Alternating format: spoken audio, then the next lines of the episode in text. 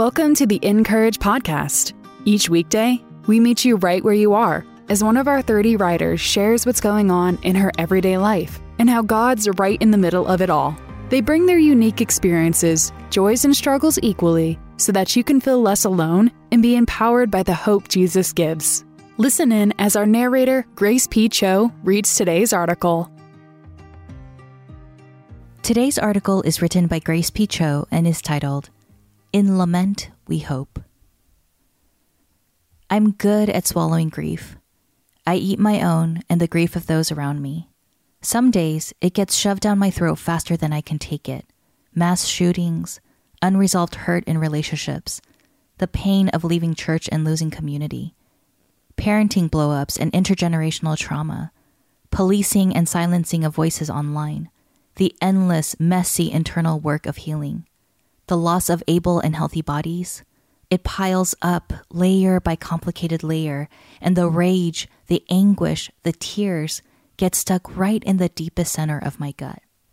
I walk around with all of that lodged inside myself, so used to the feeling that I'm almost numb to it. Or is it that I need to keep it down so I can simply live? And so I go about my life, living but holding, holding the weight, holding the tension, holding my breath. Soon, I don't even realize how long I've been holding, how much I've been needing to release all that's been building up, until I'm in the presence of others who are holding it all too. In each other's eyes, in the things left unsaid in our conversations, in the squeezing of each other's arms, there is mutual understanding without explanation. There is comfort. Recently, I was in a sanctuary full of women of color, some of us meeting for the first time, all of us just glad to be together, finally. It was meant to be a service, but it felt more like communion, each of us coming to the table, breaking off a piece of each other's burdens and placing it on our tongues to absorb. We began by reading a liturgy written by one of our own, and the lament began.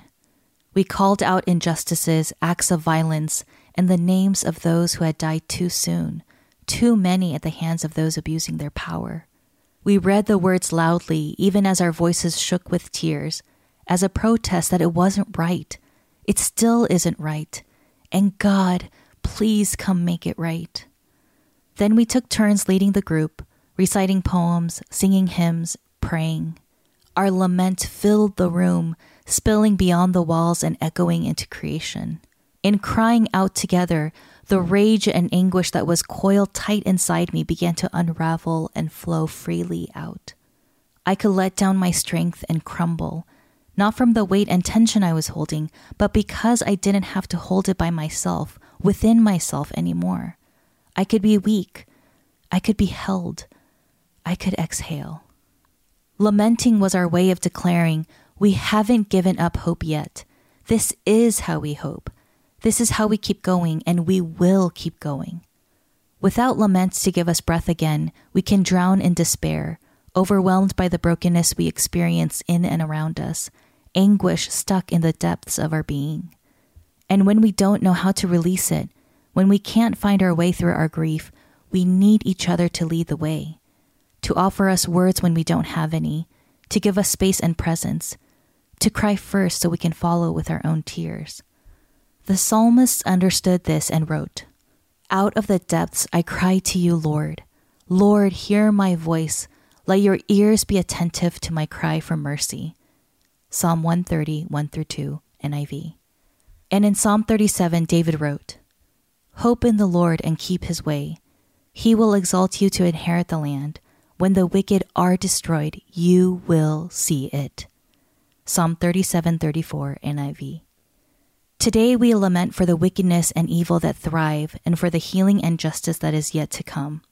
We beat our chests and cry aloud, and in this we hope. One day the wicked will be gone, justice will prevail, and we will lament no more. Perhaps nowhere in Scripture do we get as full a picture of the heights and depths of the human experience as in the Psalms. The outpourings of emotion never shy away from the darkest moments of life, and yet they also point toward the light, toward the God in whom we place our hope.